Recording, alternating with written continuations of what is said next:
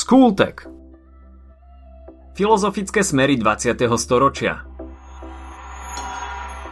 Filozofia ide ďalej, nezastavila sa na konci 19. storočia. S meniacimi sa spoločenskými podmienkami vznikajú aj nové filozofické smery.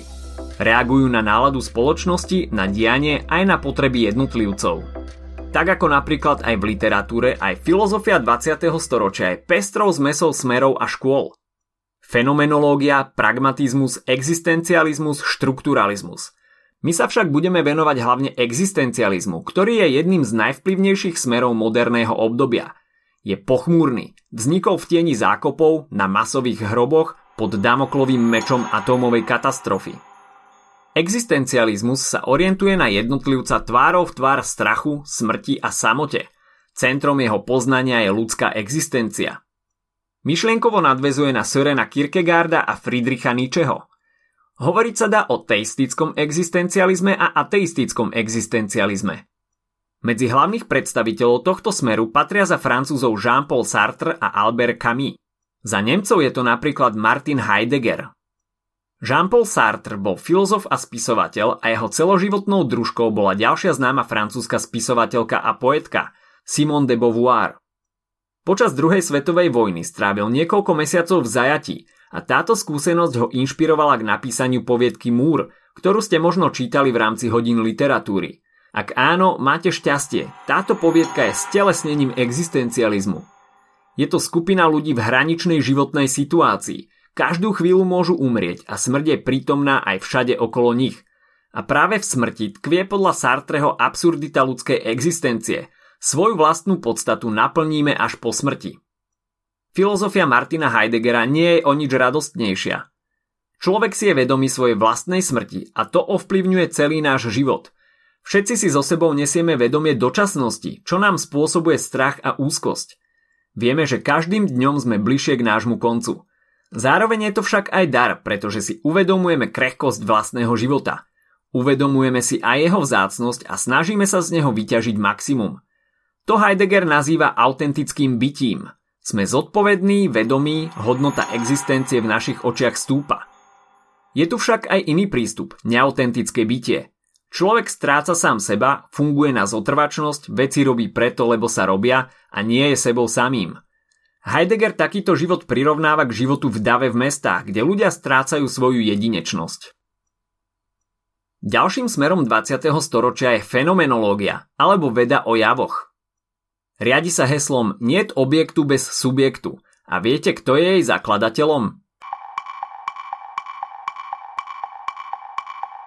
No predsa Edmund Husserl.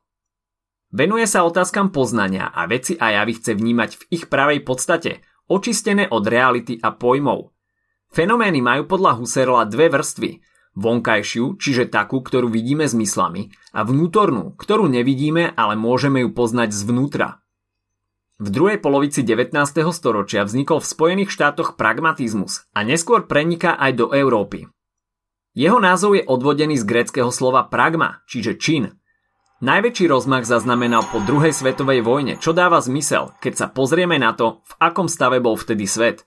A pragmatizmus ponúkal jasný pohľad na svet. Veci majú význam len vtedy, keď sú pre človeka užitočné. Pragmatizmus sa vyskytuje v dvoch podobách – populárny pragmatizmus a filozofický pragmatizmus. Ten populárny sa zaoberá záujmami konzumnej spoločnosti a filozofický sa snaží vyriešiť problémy významu, pravdy a poznania. Všeobecné pravdy však neexistujú. To, čo je dobre pre mňa, nemusí byť dobre pre iného. Hlavným kritériom pravdy je užitočnosť a úspešnosť. Hlavnými predstaviteľmi pragmatizmu sú napríklad Charles Sanders Peirce alebo William James. A ako poslednú spomenieme hermeneutiku, alebo umenie výkladu.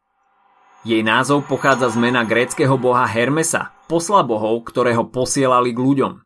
Jej zakladateľom je nemecký filozof Hans-Georg Gadamer.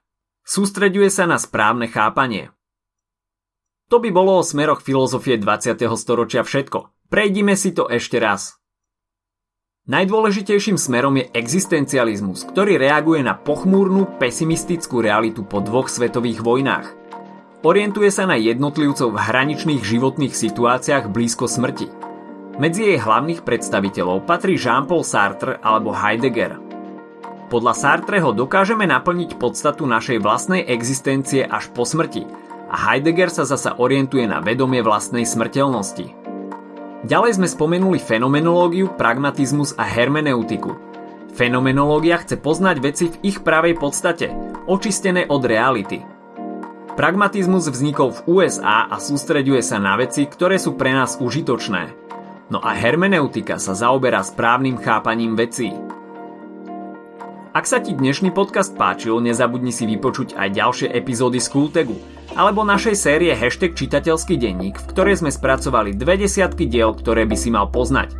Potešíme sa aj, ak nás ohodnotíš na Apple Podcasts, napíšeš komentár na YouTube alebo dáš odber na Spotify, aby ti nič neuniklo. A nezabudni o nás povedať kamošom. Počujeme sa pri ďalšej časti z Kultegu.